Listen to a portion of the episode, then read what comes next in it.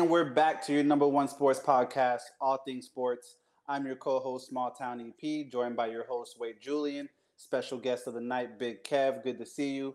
In the night where the city of Boston comes out victorious in, in both the NBA and NHL, the city of Atlanta comes to terms with not having a GOAT head coach in the Mercedes-Benz Stadium, and Jim Harbaugh pens his return to the NFL. ATS is back to give you the real in sports.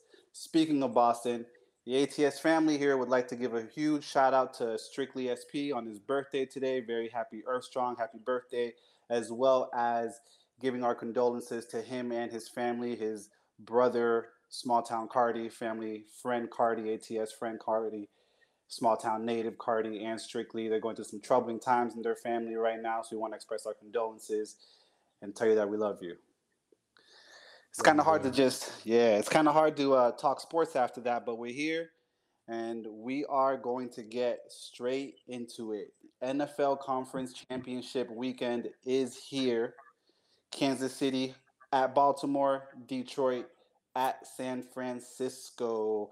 We'll start in uh, time order, I guess. In the early game, I was hoping I was going to be the later game, but it made sense as to why the Kansas City and Baltimore game is the early game, 3 p.m. Sunday afternoon. Baltimore, four point favorite at home, hosting the defending Super Bowl champions, Kansas City Chiefs. June, biggest game of Lamar's career, or what? Hundred percent. And and before we get into the sports thing, man, you you know I appreciate you EP one for taking the time to um, express you know our our shared mutual feelings um, and condolences to to both of their families. That's family to us, and um, I I just want to appreciate you for for a moment because you know we have a show to to do, and um, whether anybody looks at this as light work, anybody looks at this as you know, th- their little thing, whatever the case is. I know, you know, Kev here knows the work we put in and, and the time we dedicate to this um, and the mental, I guess, um, I, I mean, the mental strength to, to get through an episode one. So for you to be using it for this, when you know you're going through a hard time, small town, you know, family is going through a, a hard time right now um, you're you're still you know kind of putting your head up and, and pushing through with this uh, this big week we got here. Um, so I, I just want to appreciate my my show my appreciation to you and um, you know once again just kind of let everybody know that uh, you know we got their back. So thank you, man. Thank you. I appreciate that. Of course, bro. With that being said, man, Lamar Jackson, you know we find ourselves in in one of the more exciting times of the year as far as the sports world. January where football is at its peak. Um, basketball is getting you know into the heat of things. All star is is talk is starting to rumble, and so yeah, hundred percent biggest game of his career. Never made the AFC Championship. I think he's at five hundred or just below five hundred now in his playoff career. Might be at two and three or so. Yeah, um, two and three. And guess what? He's gonna have to beat the best to to be the best, man. And so He's already got that MVP locked up, but that Super Bowl we know is is is really the main thing. He has the attitude of keep the main thing the main thing. He's he's extremely mature uh, for where he's at, and the the big thing that just always pops in my head when I think about Lamar Jackson and his Super Bowl run is him getting drafted number 32 overall in 2018 after a, a no, number of quarterbacks and his statement to Deion Sanders was that he's going to get the Ravens a Super Bowl. And he's he's standing on business right now as we speak. This offseason, there was no question. So I get I guess the question was, is this, you know, the biggest game of his career? Yes. And to answer that is yes. But you know, before the season started, the interesting thing is that nobody wanted to sign Lamar Jackson. The Ravens almost didn't even want to sign Lamar Jackson and give him the money that he was demanding and thought he had earned and and um, he represented himself. He he got the deal. Odell Beckham Jr. ends up signing, and some people looked at it as, you know, washed up Odell, this, that, and the third. Odell has has had a big factor in in the Ravens' success this season. It's not the hugest, but um, what he does in the locker room as far as a leader and uh, his experience as far as getting to a Super Bowl is is going a long way. So just shout out to the Ravens, Coach Harbaugh on that side for getting to another Super Bowl, or excuse me, AFC Championship. Um, yeah, man, this is this is huge for them. Kev, I got a question for you. Does this would this game whose legacy does this game do more for? Patrick Mahomes or Lamar Jackson? Oh, Lamar. I mean, Mahomes has two. I think you know, as the favorite, especially uh, as Lamar being the favorite, especially, um, and Kansas City kind of having a like a down year. I mean, they're in the AFC Championship game, but a down year. Um, you know, I, I don't think people expect Patrick Mahomes to uh, or expected him to even get. Pa- a lot of people didn't even expect him to get past Buffalo last week. So um, I think he's kind of in one of those situations where he's playing with house money, so to speak. Uh, Lamar has way more riding on this as far as uh, legacy goes. Granted, he's about to be a two-time MVP. Like he has nothing to prove to anybody uh, but himself at this point, and that's you know winning a Super Bowl, and that's all that's left really for him to accomplish in this league. And uh, it's something that you know we'll see if he can uh, get it done. Some big key factors that are going to definitely affect this game. One on the Kansas City side, uh, left guard Joe Thuney could be out. We're not 100% sure yet. He did strain his pectoral muscle in the divisional round at Buffalo. And I mean, I said it on the last episode. If we want to have any success against this Baltimore defense, we're going to have to establish a run game against this this you know this defensive line that is the best defensive line. And without Joe Thuney, Isaiah Pacheco is probably he's gonna have a long day with this defensive line, but without that left guard, starting left guard Joe Thuney, it's gonna be a little bit of a longer day, I would say. And then of course, I mean Chris Jones and again June, I'm never gonna let you relive this down. My man George Karlaftis, if they can, you know, get some pressure without sending extra guys, uh, Kansas City anyway, it's definitely gonna be uh definitely gonna be a positive. I mean, I'm excited. You know, turnover differential, Chiefs are minus 11, Ravens are plus 12. So, I mean, we haven't been able to to keep uh to keep the ball much this season. Ravens have been doing an excellent job. They are 6 and 3 at home while the Chiefs are 6 and 2 away in the regular season. I mean, we're in for a treat because we got this game early and then later in the evening at around ooh, what is it, 6 p.m.? 6 6 o'clock, I think it is. 6.30.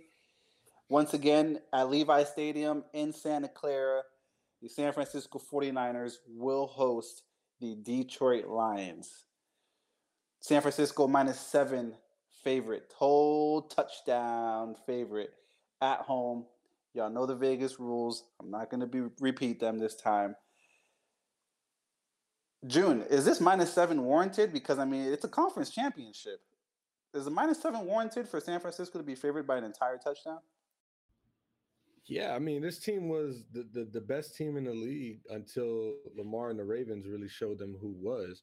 But we've had high expectations for this San Francisco 49ers team since last year. And coming into this year, um, they exceeded those expectations. Um, Detroit, as good as they have been, as good as they've gotten over this course of the season, they're still the underdog through and through. They're still, you know, the the uh, inferior team. And that's saying a lot to the 49ers. That's not saying a lot to the Lions um, as far as expectation goes. When you have a guy like Christian McCaffrey, who's an offensive player of the year and I think MVP candidate, um, you got Deebo Samuel that who who to me is going to be the X factor here. If Deebo Samuel is healthy or healthy enough to play and and actually get some touches and contribute the way he normally does, then I think they should have no problem winning this game. But if Deebo Samuel is is uh is is not going to be doing the same things that he normally does or getting the ball as much because of that shoulder injury, that's going to be very concerning for Kyle Shanahan's offense. And Brock Purdy's going to have to do a lot more with his arm to to win this game. So um, I think the key thing for Detroit is to stay true to who they are they got to run the ball and make sure that both David Montgomery and Jahmyr Gibbs get lots of touches. Jared Goff, you know, he's he's again somebody you can trust, somebody that you don't feel uh, nervous making decisions because he's not going to put your team in bad places, uh, especially with good group of wideouts like they have and a, and a tight end as a security blanket. So, like I said, if they stay true and run that ball, that's their best chance. But unfortunately, I don't think that defense is going to be able to find a way to stop Christian McCaffrey along with Deebo Samuel if he's able to, you know, get some key contribution. Yeah, and not to mention the fact that the 49ers, they are familiar with Jared Goff. He spent five seasons in the NFC West with the Rams. I mean, he, he got, you know, the best of the early matchups against Shanahan's Niners, uh, winning all three of his starts uh, between the 2017 and 2018 season. Um, since then, you know, he moved forward, back, you know, uh, uh. Um, so they're very familiar with Goff. Kev, if Detroit is to cover the seven, maybe pull out an upset, advance to their first Super Bowl, what are going to be some key factors for Detroit to do that? And do you think that that could actually happen, Kev? Cover cover the seven or win the game? Uh, I guess let's do both. uh, I definitely think they can cover the seven. Uh, it's a weird line to me because Green Bay was just nine and a half point underdog. So they're saying that Detroit's only two and a half points better than Green Bay, um, which I don't think is the case. I think Detroit's, I think it's fair to say. Sorry, I think I, so. I mean, I, I, think Detroit's a little bit better than that, but um, I mean, we saw uh, as far as the keys to the game for Detroit, we saw Aaron Jones go 18 for 108 um, against the San Francisco defense. And I think that's what Detroit's going to have to do. And they're going to have to rely on Gibbs and Montgomery, like Julian just said, to to run the ball and do it effectively. And I think that they can do that. Um, it's really going to be like, can they keep the offense of San Francisco off the field? Like if they can, if they're effective running the ball and and they're able to eat clock and control time possession, then I think I think they can cover um, regardless. But as far as winning the game, I think that's what they're going to have to do. Is they're going to have to control the clock. They're going to probably have to have time of possession somewhere around the 35 minute mark. Um, I would say, and um, limit what San Francisco can do on offense. More so because of the weapons that they have, McCaffrey, uh, Deebo, which he doesn't really look like he's 100%. He's probably not 100%. Um, so it'll be interesting to see how that plays out with him on Sunday. But um, I think the key for Detroit is definitely pound the ball, run, run uh, ground and pound, play play the defense that you've been playing, and uh, you know stay true to your identity at the end of the day for Detroit. Yeah, I, I think that's that's all good points. Um, just back to the covering, and and Jordan Love and the Packers being a minus nine, they covered and they could have won that game if it wasn't due to again. I'm gonna st- stand on that weather control point I made but also you know, Jordan Love just being young and and having a moment in the playoffs that all greats have. Um, that game was very winnable, and so I think Detroit being at minus seven, um, it's still fair because yes, they are better than Green Bay, but I think if if Green Bay would have hypothetically won that game, there's a fair shot that Green Bay can go on and win, you know, against Detroit. So I could I could see why the set minus seven is there. Th- this is clearly, you know, the home team, the team that's been clearly better all season. Um, and Detroit has holes. Like there there are some things that Detroit, you know, is going to have to hide, like their defensive back group, you know, um, and they're going to have to make sure that Brock Purdy's under pressure. That's kind of that's kind of going to be their key as well. If they can get Aidan Hutchinson and those guys on the line to to really attack, um, yeah, it'll be tough for the 49ers, but it's a good team over there, man. And, and we're probably going to see one of the better Super Bowls. The 49ers have always been in that NFC championship. They've played the Chiefs in the Super Bowl. Um, and, you know, this this is like you mentioned Kyle Shanahan EP losing uh, to Jared Goff and that Rams team in Sean McVay's offense. a couple years ago when they were in the same division. I'm glad you brought that up. This is like the best iteration of what Kyle Shanahan imagined his team to be, right? And so they, they got everything they need right now. And he's like, all right, you know, like that's like uh I guess I guess when your sibling, for those with siblings, like when your sibling gets that new toy, there's an older sibling, they get the new toy, and then you know maybe like a week later, like you get the newer one that just came out, and it's just like, haha, yeah, now my shit, now I, my shit's hot now. But I'm excited for this game. Um, as as good as I know Lamar versus Patrick Mahomes game is going to be, and that's Chiefs Ravens. I want to put respect on that the teams' names. I think this game has a chance to be a better game, um, based off of how good San Francisco is and how hungry Detroit is going to be to get to their first Super Bowl. So, yeah, and I love that you mentioned Shanahan. This matchup, the NFC, which is the NFC Championship, has two very polarized, I would say, coaches and Dan Campbell being one of, if not the most aggressive coach in the league as far as going for it on fourth down, uh, sending defensive backs on blitzes when they usually they, they, usually execute well when they send it when they send the backs on blitzes. Um, and then Kyle Shanahan, that you know he's a little he's a little more cautious as far as going for it on fourth down, um, sending crazy pressure. And I mean, when you have a, a, you know a defensive line like the Niners do, you don't really need to worry too much about the pressure you're going to cause um, to the opposing to the opposing team. And you brought up Aidan Hutchinson as well, June. What a story! I mean, this is a, a homegrown kid, as they say. Went to Michigan, you know, grew up a Lions fan.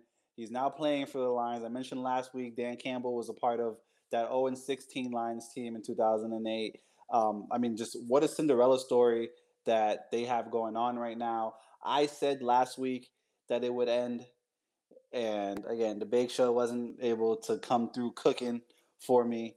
Uh, this week, I don't want to fade them again. There's something in my gut saying do not fade Detroit this week, but all while having to put respect on the San Francisco 49ers in their third NFC championship, uh, third straight NFC championship appearance, and trying to avenge that, you know, somewhat embarrassing loss from last season, really like I said, we're in for a treat. This this could be one of the best, if not the best, weekend of football ahead of us. Similar to what Tom Brady would say, you know, they asked him, "What's your favorite championship?" He would always say, "The next one." Right? We'll we'll stay in football. Breaking news this uh, afternoon. Right? Yeah, this morning afternoon, Jim Harbaugh will sign with the Los Angeles Chargers. It's going to be in the AFC West. This is a division that's had, if I'm not mistaken, 11 new head coaches since Pat Mahomes' reign started. so, I mean, it's definitely a, a, a turnaround type of year for the Chargers. Is this automatically a playoff team, June, or is it going to take a year or two for them to kind of figure out the wrinkles and maybe Jim Harbaugh to bring his team in? It should be a playoff team. I mean, with the talent over there. The, the problem is with Brandon Staley is that they had all the talent in the world and couldn't do anything with it. Like, and so the payroll, first of all, that's like their biggest problem. Like, you guys got to make the playoffs if you're going to pay this amount of money to all these players. And so again, it's not like they're paying a bunch of money to these guys that don't deserve it. Um, I think guys weren't put in their best place to win throughout the season. And a guy like Harbaugh, who, yes, he's coming from the NCAA and, and winning a championship in college isn't the same as in the pros. I understand. However, having championship, championship pedigree and um, culture as a coach does a lot for a locker room. It does a lot for a group of guys who don't have that. Um, i.e., Justin Herbert. And it's one of those things where it's like I was watching um, Dwyane Wade's new podcast with Pat Riley. Kev, I know you checked out most of it. I'm not sure if you finished yet. I still have to finish part two, but Pat Riley kind of just let them know, like, you know, you guys gotta like let me lead you, follow me. You know, I can get you there. And so Jim Harbaugh is going to bring a lot of that to uh, to Los Angeles. And I'm excited to see what he can get out of Justin Herbert and then those guys who are vets on that team that, you know, are still trying to get to that deep playoff run, what he can get from those guys as well. I, I do see this team making the playoffs in 2024. Um, I'm not sure right now. This is kind of like, you know, me me thinking out loud, but uh, I just think that the roster is too talented to to not go if if you're if you're well coached. Hey man, there's there's uh there's stories that they did. He was supposed to go meet with Atlanta, if I'm not mistaken, and the Chargers didn't even let him leave LA. They said, "Listen, this is the offer," and apparently he couldn't refuse. And he's obviously been on record as saying how much he likes Justin Herbert, how you know he wants to coach Justin Herbert, and now his chance to help Justin Herbert regain his sunshine nickname comes next season. Kev, they do host Baltimore next year, Kev. Um, the Chargers do. The exact the exact schedule I believe is not out yet, but oh, the home yeah, the home and away opponents have been posted. The Ravens will travel to LA to SoFi. The Battle of the Harbaughs. How excited are you for Jim to be back in the NFL, Kev? I I mean, outside of like like I love Rex Ryan, obviously for uh he's been the most successful coach since, that the Jets have had in my uh history of fandom. But um outside of like anybody that's ever coached the Jets, Harbaugh is probably my favorite football coach. Um, just in general. Um, I just think he's everything that he does is he's great at. Um, anywhere he goes, he succeeds. He's always been a, a, a great football mind and a great coach.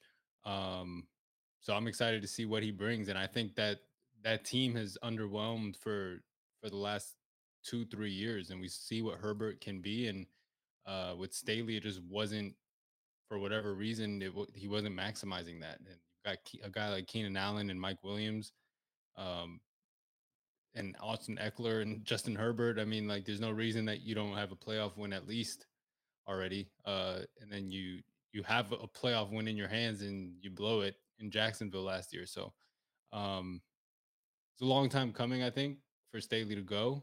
Um, maybe the Chargers knew something that uh, that Harbaugh maybe you know give him another year and maybe Harbaugh will be here. But um, yeah, I'm excited for him to be back in the league. He's got his national championship now that he's been he's been wanting to get. Now that he's got that out of the way, now it's time to come to the NFL and get the Lombardi that he's uh looking for. So desperately coveted. Hey June, outside you're good, Kev. What's up?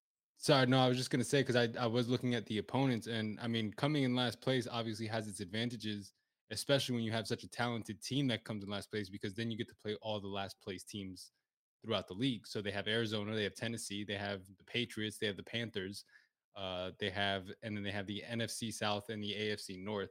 So not like a terribly tough schedule. There's probably already, I mean, granted, we don't know what's going to happen in the offseason, but just based off of that, I mean, you've probably got at least six wins there.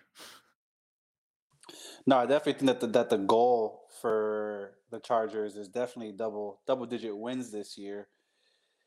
Michigan just refused, you know, Jim Harbaugh's demands, his contract demands, and it's a five year deal in LA. The exact numbers I believe aren't out yet, but it definitely more than the twelve and a half million that he wanted from Michigan, but less than I think eighteen million, which was the initial um, rumor, initial kind of floating numbers that were out there. Five year deal, June. Is there a Super Bowl for the Chargers in the next five years? Appearance. I mean, it's a tough AFC. I'll start with that, man. And, and there's there's a lot of teams in this AFC. Like we're still, as much as people might not like what, what this is going to sound like, that that Jets team is still something to to see. I, I, I still want to see what Aaron Rodgers could bring to the AFC and in the AFC East specifically. Me too. So that we got the Dolphins who are going to go, you know, take three.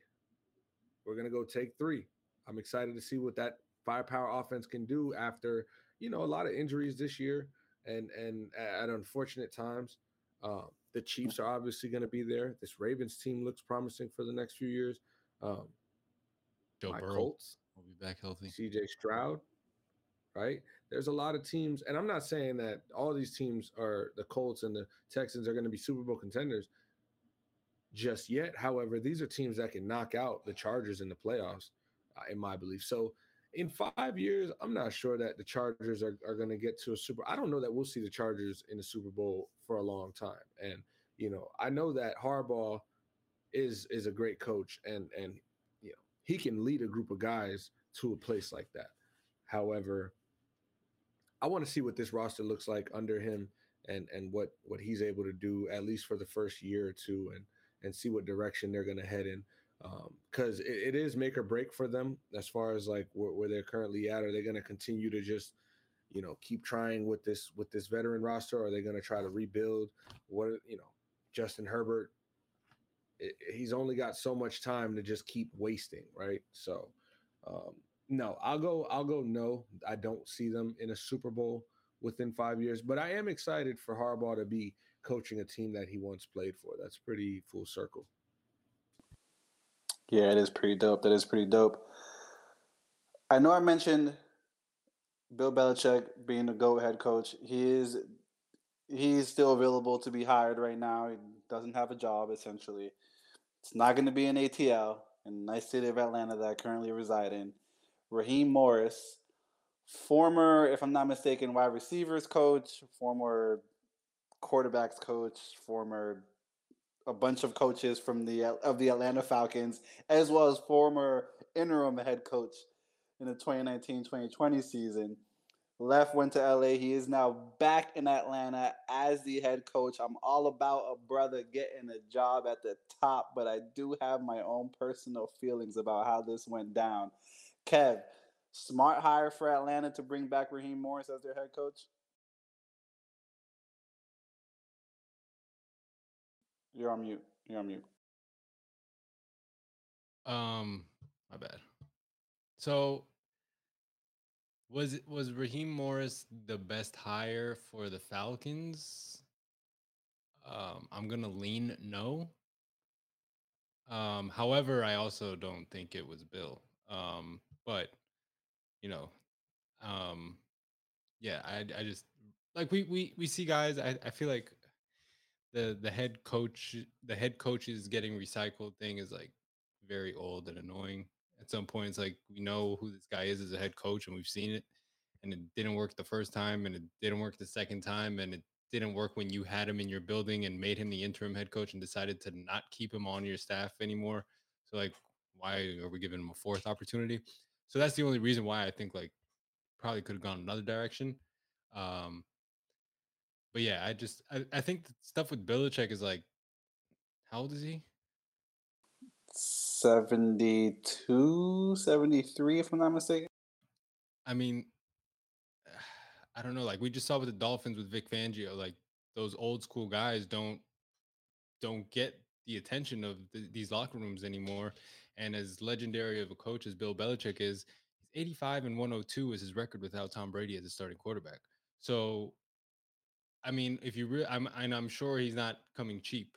So if you're the Falcons, it's weighing the fact that if those are your two options, do you want the 70 plus year old guy who probably can't connect with the guys in the locker room and is going to cost you probably two or three times more than Raheem Morris and uh, may not get you results at the end of the day?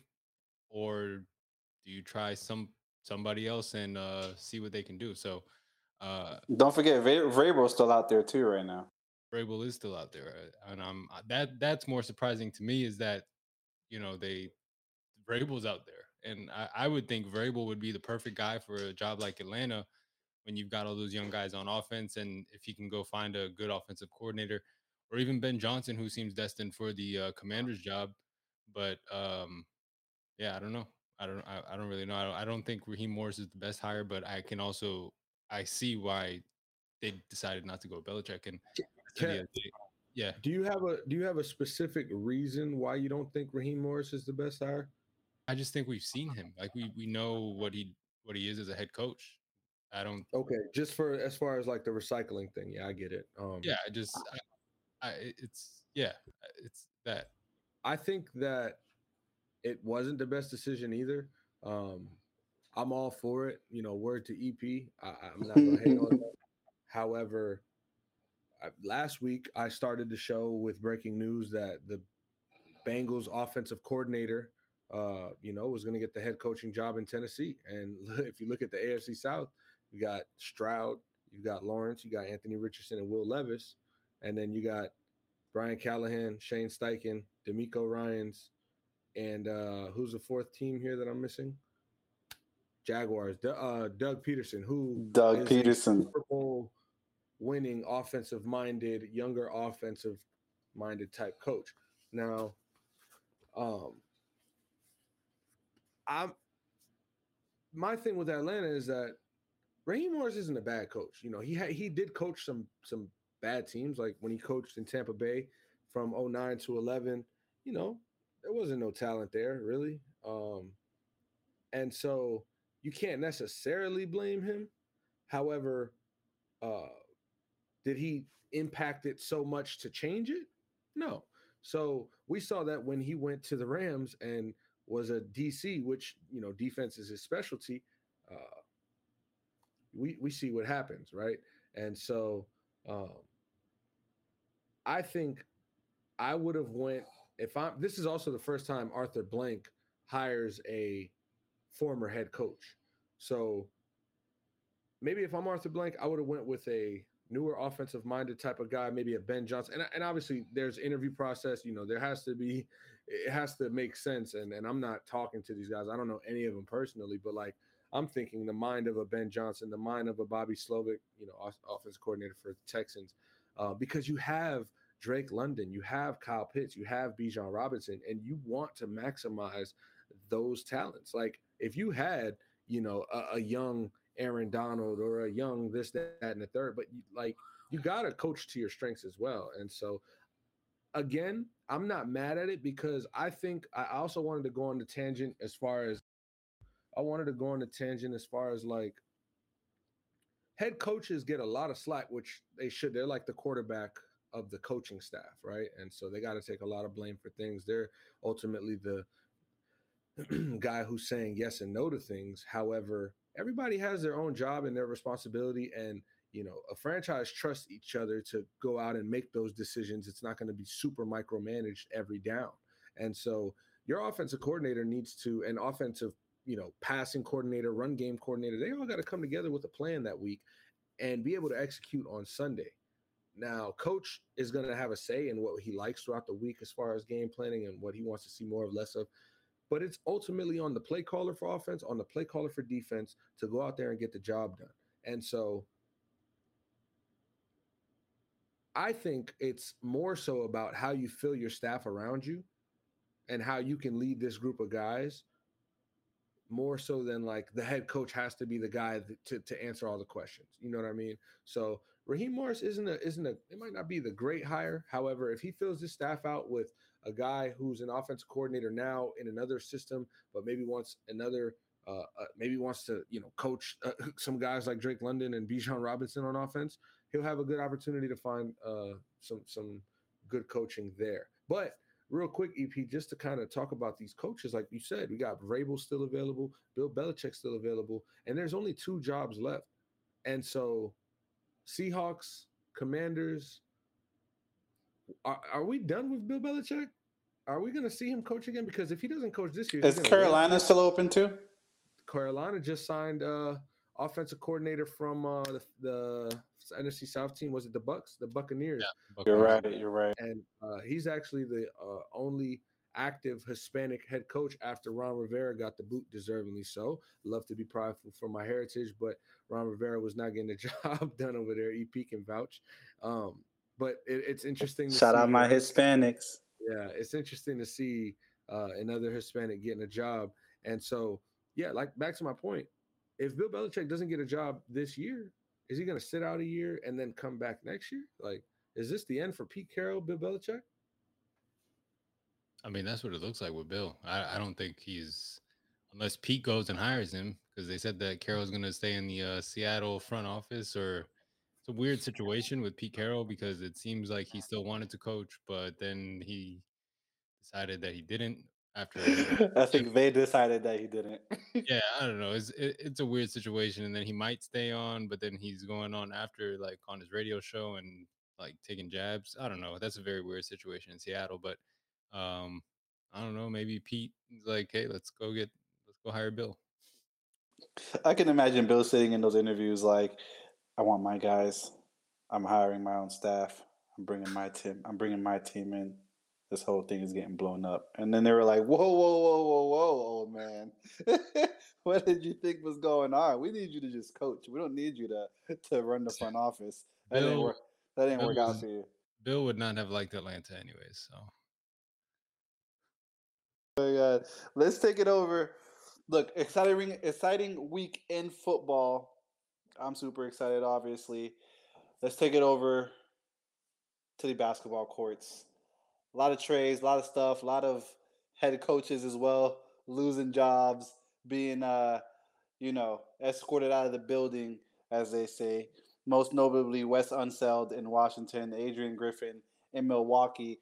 That, and I want to actually I want to talk about the Milwaukee one um, because that was a little interesting to me, especially reports saying that there was an airing out after they lost in the in-season tournament to the Pacers, and that's when he knew that a sacrifice had to be made. I, I, bro, it's one is the first in season tournament, sir.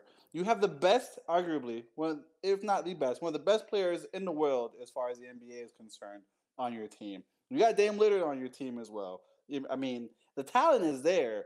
And after, you know, I'm not saying you guys shouldn't have had a discussion. Maybe, you know, maybe your, your voices were raised in this discussion a little bit and some things may have been said. But, sir, it's your first season there and it's the first in season tournament. Like, who gives a fuck, honestly? Like, at this point, like, really, who gives a fuck about this in season tournament in the grand scheme of things? So, this firing, to me, kind of came out of nowhere. Kev, how did you feel about it? I mean, I, f- I feel like it was almost like the writing was kind of on the wall early in the season, even before the first game was played, when the whole uh, incident with Terry Stotts happened, and Terry Stotts quit because of an incident that happened with Adrian Griffin.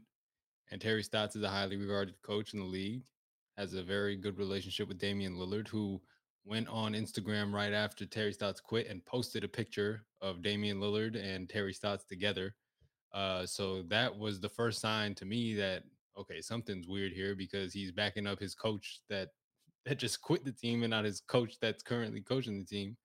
Um, and then just little things that you've seen like on the sideline with Giannis subbing himself back into the game when Griffin is pulling him out the game and things like that. Like the, he didn't he very clearly didn't have control of the team. Um, and he also I don't think is a really great he's he's a, obviously he's a first year head coach and unfairly to him he's got incredibly big expectations with the team that he has. Um, but he's not a great X's and O's guys right now. And I think we see the same thing with Joe Mazzulla Like he's not a great X's and O's guy. Um, yeah, they. I mean, don't get June started on Mazzulla. They they're not like, and and granted they're young. They're young coaches, and it, Mazzulla's in his second year, Griffin's in his first year, and these things come. But when you have these teams that have championship aspirations, you need to ha- have the, all that down and you need to because when it comes playoff time you're going to go against the Spos and you're going to go against the well Budenholzer is not a coach anymore but you're going to go against the Tyronn Lues and and uh, things of that nature so you need to be a you need to be good with the X's and O's you need to be able to adjust and those guys haven't shown that the yet. Rick Carlisles the Rick Carlisles I mean these are these are guys that you got to coach against and they'll they'll coach circles around you like we just saw Spo do to Mazzulla last year, and we saw Spo do to Budenholzer last year, and Budenholzer's a great coach. And Thibodeau. And Thibodeau, yeah, definitely Thibodeau. Oh my god, that's the nice thing for the night, June. That that was just your little.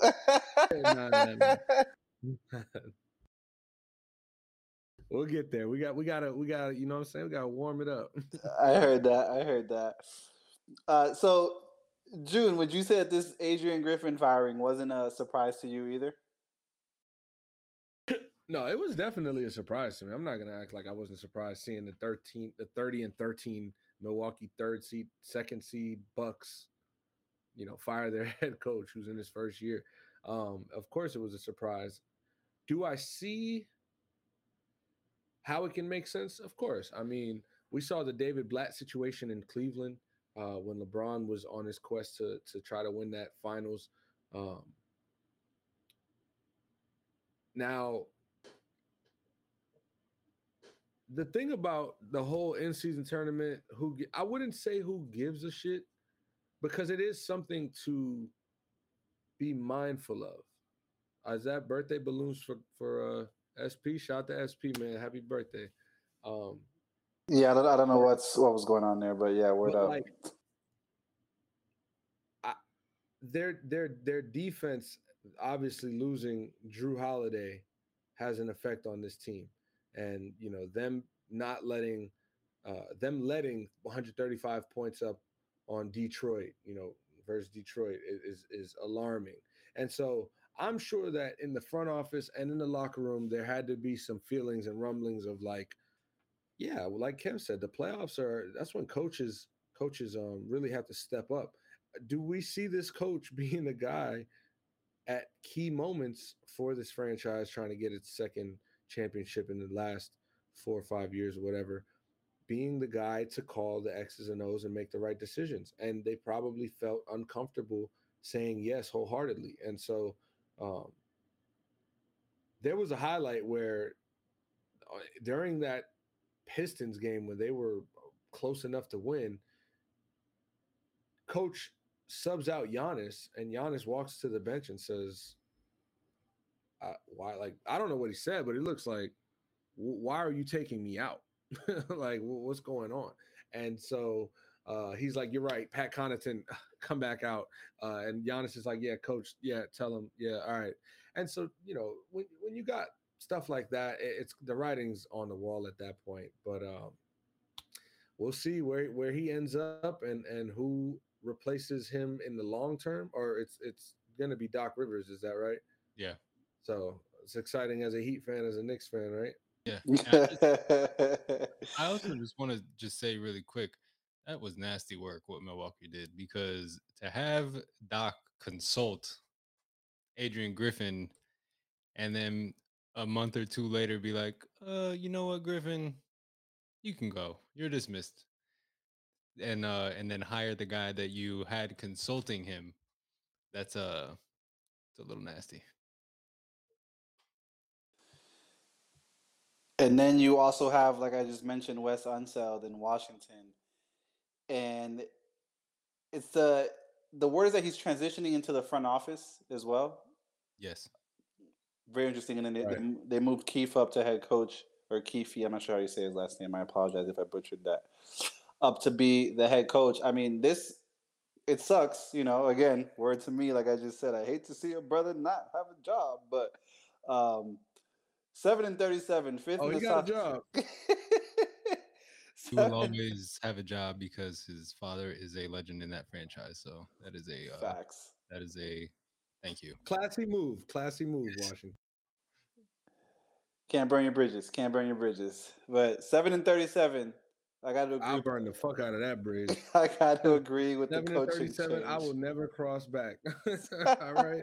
what could you What could you help with? No, I'm kidding. Man, that that roster, that that talent on that roster doesn't give him enough either. So we gotta we gotta be mindful of that. Yeah, not many pool parties going on in Washington this year. I probably. Say. I'm gonna say this, bro.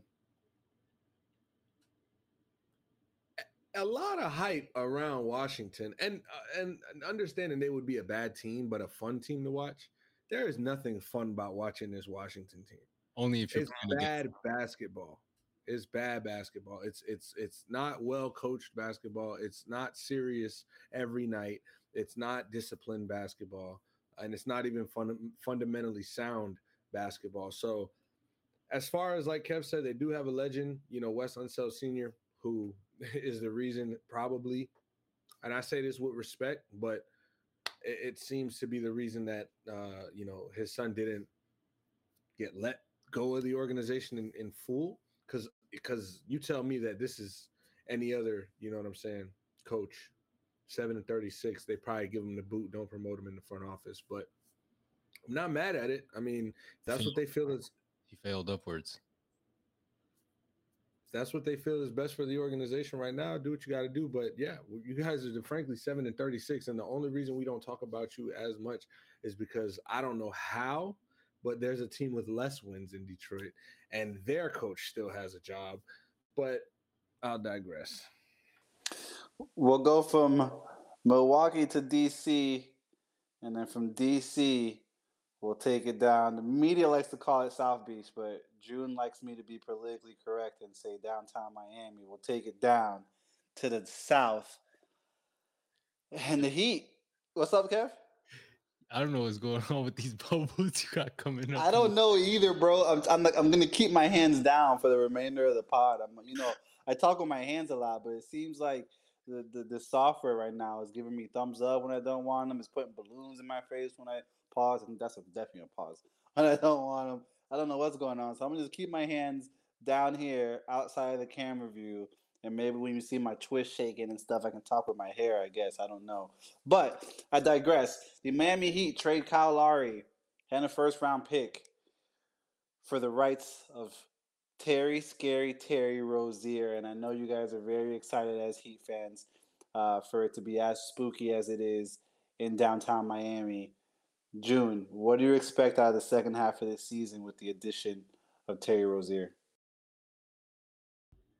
Well, welcome Terry Rozier to, to downtown Miami. Welcome to the Heat culture. He's he's been a fan.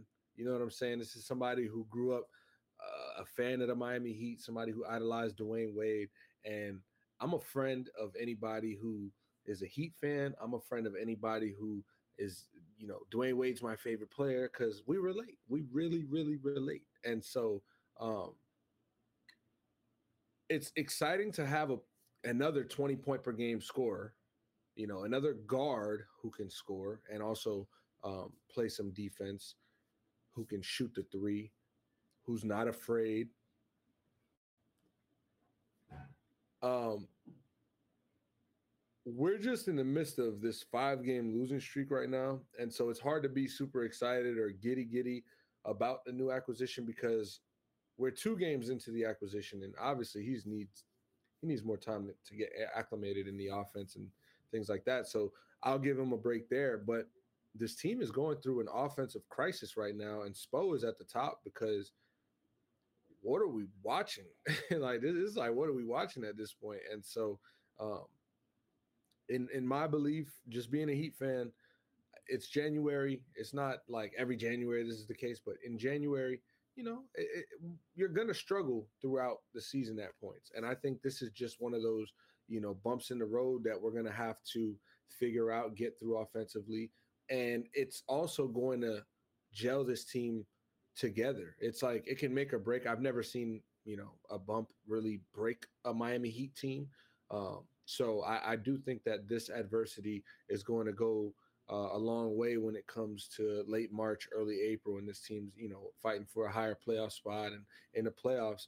Uh, I I just think that as happy as I am with this Terry move, we still need more, and and maybe a three and D wing can can get us over the hump whether it's through the buyout market or you know using Caleb Martin as a trade asset. I don't want to kill too much because I know Kev has thoughts on this too, but um, just you know overview for me right now as as a fan on January 25th is is just extremely frustrating. What we're seeing night in night out for the past five, six, seven games, just lower effort than we're than we're used to, and and um, there are bright spots because you know you got to look at like Bam Adebayo putting up a career high six blocks, going 15, 15, and six. Um, and you see that when his offensive production isn't there and he has more of a defensive responsibility, he's the best defender in the league. So, of course, you know, there are things to look bright at, but I want to call out Jimmy Butler and I want to say, listen, bro, you are my favorite player in the league. You're my favorite player on my favorite team, but it's time for you to do something in the regular season. It's no more time for the cruise control. There's no more time for 10, 10 attempts a game this month. Like you need to be shooting the ball close to 20 times a night, putting pressure at the rim, getting to the foul line five to seven times a night minimum. And it's going to, in turn, open things up for everybody else. We want to look at Tyler Herro and how our record is when he's in the starting lineup. We want to look at is Terry Rozier going to be able to be acclimated, or can Duncan Robinson make the threes that he that he's supposed to and can Bam be consistent. Listen, all of that is gonna go as far as Jimmy takes us. And this team is not going to be at its best until Jimmy Butler is at his best. And he's not at his best. He's not an all-star this year. He missed games due to injury. I understand. Bam's not an all-star just yet. Uh, I, obviously, the reserves, you know, come out next week, so there's still possibility just with fan voting that they make that. Um, and Bam, Bam definitely deserves some some All Star recognition there. But um, if Jimmy doesn't make the team, I wouldn't be surprised. So, with that being said, it's time for Jimmy Butler to step up, and he doesn't have to go playoff Jimmy right now, but he definitely needs to put the throttle uh, down to at least four point five right now. Kev, your thoughts? Uh, Our unofficial official Heat correspondent. um, I love the trade. I mean, you're going from Lowry to Terry. It's obviously there, there's a very big upgrade there um, in terms of you know their their level of play right now. Um, I do think they need time to to gel and figure it out.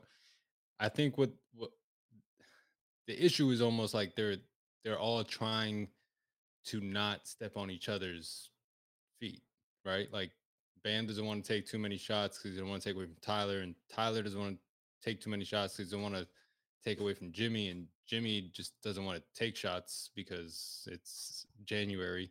Um, and uh, so I think right now that's that's like the biggest issue is who is the offense actually running through? What are they doing on offense? And I think a big part of it also, like as far as this five game losing streak, because it's been it's been six bad games in a row since the Brooklyn game that Miami was able to come back and win. But Jaquez has missed all six of those games. He's been out and they've been missing him on the floor. And it's very clear that they miss him on the floor. Um, the biggest thing that I think needs to happen with this team, and I know half the fan base would disagree with me, and I think the player would disagree with me too. However, um, and it's not a slight to this player because I think they should close. I just don't think they should start, and I think Tyler needs to start coming off the bench. Um, he's the he's a, a sixth. He's the youngest sixth man of the year in the history of the league, and I don't like I. It works. Like it's it's there's evidence that you coming off the bench works, and there's evidence that Duncan in the starting lineup he plays better. And I think they need more of that two man Duncan and Bam game that they had early in the year when Tyler was out. I think they need to get back into that. Um, and I think Tyler just needs to start coming off the bench and really running that second unit. They don't have anybody coming off the bench that can do that. Duncan, as as good as he's been, as great as he's been this year, he needs Bam on the floor with him to be able to really maximize his game. Josh Richardson's not a point guard. Uh, I know everybody loves Nikola Jovic. He's not a point guard. He's still he's still developing as well at the same time. Um, like the Heat don't have a, a backup point guard to come off the bench and be that guy. And I think that's where Tyler can really fill into that spot and maximize what he can bring to the to the table. So um I doubt that move ever happens again because um I know Tyler wants to start and I know that the organization believes in Tyler, but um I don't know, man. I, I think like it's it's all there. Like the proof is in the pudding, and we've seen we've seen how good this team is. They were a one seed with Tyler coming off the bench, um, and that was with Kyle Lowry as a starting point guard. Now you've got Terry Rozier as your starting point guard, and um, so I, I I would like to see them tr- at least try to make the move and see if it if it does anything, changes anything, especially when uh, Jaquez gets back. But I think those are the two things. Jaquez needs to get back, and uh, if Herro can accept a bench role, then uh, I think this team can really take off. Um, I don't. Um, I, it's it's January, like like June said, it's January. I'm not hitting the panic button yet. Um, I told my group chat yesterday. I said I'll hit the panic button when we're down three one in a playoff series, unless we're down against Doc Rivers. Yeah, Billy's got a good one. Hey, I, I'll say this though. Um, yeah, don't fret is, is what I'm going with. Um, but to your point, yeah, Duncan Robinson needs to start. I think Terry Rozier will benefit just as much as Terry Ro- Rozier will benefit uh, by Duncan Robinson starting as much as Duncan Robinson benefits by playing with Bam because he's going to be able to be a little more free. We're seeing right now that Tyler and Terry don't want to look too selfish. And it's been two games again. Like I said, he's still getting acclimated to the offense. It's not fair to make a judgment, but we know who Terry Rozier is. He is a guy who can hold the ball, who can, you know, create his own jump shot, essentially do what Tyler does for us as well. And they both do that extremely well. Why would we put them on the court, um, you know, at the same time in regular rotation? If we can get, you know, maximum offensive effort from Tyler Herro leading the second unit with guys like Jay Rich, Caleb Martin, um, and please God, not Thomas Bryant, but I mean, I mean no, but um, and and Jaime Jaquez. So yeah, I, I just think with time and and a lack of stubbornness. I, I know Spo is such a great coach, but he is extremely stubborn, and we know that. And so um, he eventually kind of realizes what what what we all do and and what he needs to. He's somebody that I don't question because Coach Spo is is the best at at his craft right now, in my opinion. Um, so we just let him lead us. We'll let him lead us. But but the offense, whether Tyler starts, comes off the bench, gets cut, gets traded, the team has to play better. Like there's no there's no choice right now. So um, it'll be interesting to see the the end of January leading into February. Uh, trade deadline is on the eighth. I believe the Heat are not done. We will probably make another move here. Look for us to be uh, buyers in the buyout market as well, and then we'll see what what playoff roster is going to take us where we need to go. You know what I'm saying? It feels obviously obviously we have the NFL championship weekend this weekend. Uh, conference championship, sorry, NFL conference championship this weekend. And it just feels That's championship weekend. Yeah, championship weekend, thank you. Um, because the Super Bowl is different, it's not the NFL. Anyway, it, it feels good to have some basketball to talk about. And we're getting to that point that you know, a little, you know, a little past the midway point of the season. We're getting towards All Star Weekend. We're getting towards you know EP's annual. You gotta hit your free throw rants because that happens every year when motherfuckers is missing free throws, and I'm letting them know that it cost them the game, right? And it just feels good to to, to have some uh, some substance in the NBA to talk about, whether it's trades, whether you know it's unfortunate let goes, um, things like that. But it, it, it just feels really good to be able to talk about uh, NBA in more substance now that we're wrapping up the NFL season and the NBA is getting into you know gear three. I would say before we get into gear four and five and hit the playoffs. Um, there isn't any club soccer in England this weekend. There is some club soccer in Germany and Spain and things like that. So there's no club soccer in England. We got the FA Cup going on right now in England. Uh, we'll be back with uh, the EPL next month, a couple days, but it is next month. June, you have anything you want to get us out of here with, close out with? Just a couple things um, in the NBA world, like you said, to piggyback off that, it is good to talk basketball. It's just, you know, the thing about it is, and I'll be honest, you know, I express this to you all the time, E. I don't know if the listeners and the and the and the viewers understand my point of view or sentiment on basketball at this point of the year. It's just like, I mean, I, I tried to watch my favorite team play the Celtics at home tonight, and they lost by 33 points. Um, I flipped the channel. Maybe the Knicks game versus the defending champs was going to be a little better. They won 122 to 84. Let's see if Joel Embiid, you know, he, he he can't miss like eight or nine more games to be an MVP. But let's see if he can, uh, you know, put on a nice performance tonight. It's Thursday, about to hit the weekend. Indiana goes and wins 134 to 122. And I mean, hear that score 134, 122, 143, 110, 122, 84. I'm watching the Warriors and the Kings play right now, which is always a good game. This is like one of the new rivalries. Uh, and it's 98 to 94 with four and a half minutes left in the third quarter. I mean, who's playing defense these days, right? So when guys start playing with a little bit more integrity on on both ends of the floor and not just one and not just trying to outscore the other team but actually trying to get stops and play meaningful basketball because we saw right after last week when we talked about Karl-Anthony Towns going for almost 75 points or 70 points, whatever he had, 68. His coach came after in, in the post game. It was just like unacceptable performances out here by our team. We lost this game. Unserious basketball. He didn't go out there and praise Karl-Anthony Towns for scoring a career high. Because guess what? What are we doing? Are we, what are we doing with 70 points from our best from our second best player, arguably, and and losing this game? That's embarrassing. You guys should be ashamed of yourselves. And that's kind of the message he was sending. And um, it's just what I feel as far as why am I going to watch the NBA full time from October to January, February? If this is the effort they're putting up, this is the effort they're putting up, right?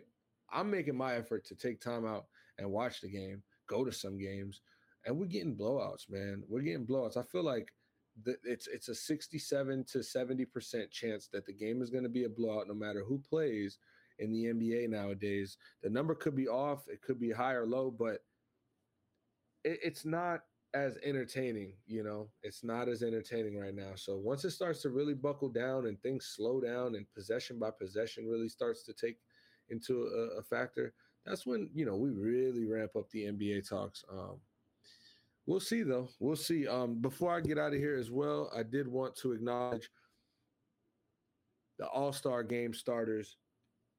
Jalen Brunson definitely deserved to be an All Star Game starter. I do want to shout out to my cousin Lou because he tells me to tell every week. I don't much have nice things to say, but I do have a couple things to say about the Knicks. Tonight, amazing performance. They're 11 and 2 out of their last 13 games. Since the OG Anunoby trade, we've seen a different team. Obviously, IQ and RJ Barrett are out of the picture now, and the offense is, seems to be flowing much more. The defense is more physical. Julius Randle had a, a couple lackadaisical games here and there, but he seems to be high energy, and things seem to be trending upward as that number four seed tries to see a top three seed and finish in a top three seed for the first time in some time now. Um, some some special news I want to share with y'all is it's it's nothing it's set that this is going to be the case. However, we don't have the exact picture built right now. But uh, friend of the show, guest of the show, Ev, he's not with us tonight. We got Kev on. Obviously, you guys are familiar with Kev. We have a new role for Ev. He's going to be our New York Knicks. Uh, you know, he's going to be our correspondent, correspondent, analyst, whatever you want to call him. Um, so shout out to Ev. You know, been putting in that work and uh, and uh, you know he's gonna he's gonna really uh, help. That's exciting. This, this Knicks community because guess what? You know they're they're a good team, and and we got to express that. Ev is a part of this family, and we're gonna respect that. So uh, we'll see we'll see how that goes. But I was excited to share that with with uh, those Knicks fans that do uh, watch the All Things Sports podcast. Kev, we're about to get out of here. I'm not sure if you had any closing thoughts or or anything you wanted to share with us tonight. Well, I'll just share that I'm, I apologize for missing about uh, five ten minutes there because I, I had that could not wait. All good, brother. All good. good. I did my oh. best. I, I love this positive New York attitude. Maybe we'll get a, a Yankee correspondent later on this year. Huh? huh? No, no, no, no. Let's no. take it one step at a time, my brother. We're, we're, we're, doing a lot here with this Knick shit. All right, Let's have some respect too, EP. Don't don't don't step out of line now. Act like because bitch, because bitch, we will get a Red Sox correspondent before we get a Yankee one if you really want me. They won't. Have, they won't. They won't have much to talk about. Don't worry. We technically got two uh, Yankees correspondents on. Right. Yeah, I did with y'all enough. I, I, thought you guys could handle that for me. I didn't think I needed to go find outside outside source. But um, I mean, if you guys can't handle the job, you know, let me know. I'll try to figure something out. How hard oh to talk about the Yankees? and as we hit the hour five, hour six mark, ladies and gentlemen, this was your Thursday night NFL Championship weekend ATS episode, your number one sports podcast. If you tuned into us live, we appreciate you so much. Once again, I say it every week. You could have been anywhere in the world, but you were here with us on this beautiful Thursday night. If you're listening to us on your streaming platforms, whether it's Apple Podcast, Spotify Podcast, Google Podcast, Amazon Podcast, wherever you listen to. If you found a way to bootleg this motherfucker, we appreciate you and we motherfucking love you. And you know what? We're gonna see you Sunday night once we got the Super Bowl matchup set. You word? That's it. Small town EP. Wait, Julian, Big Kev. We out. Peace and love, everybody.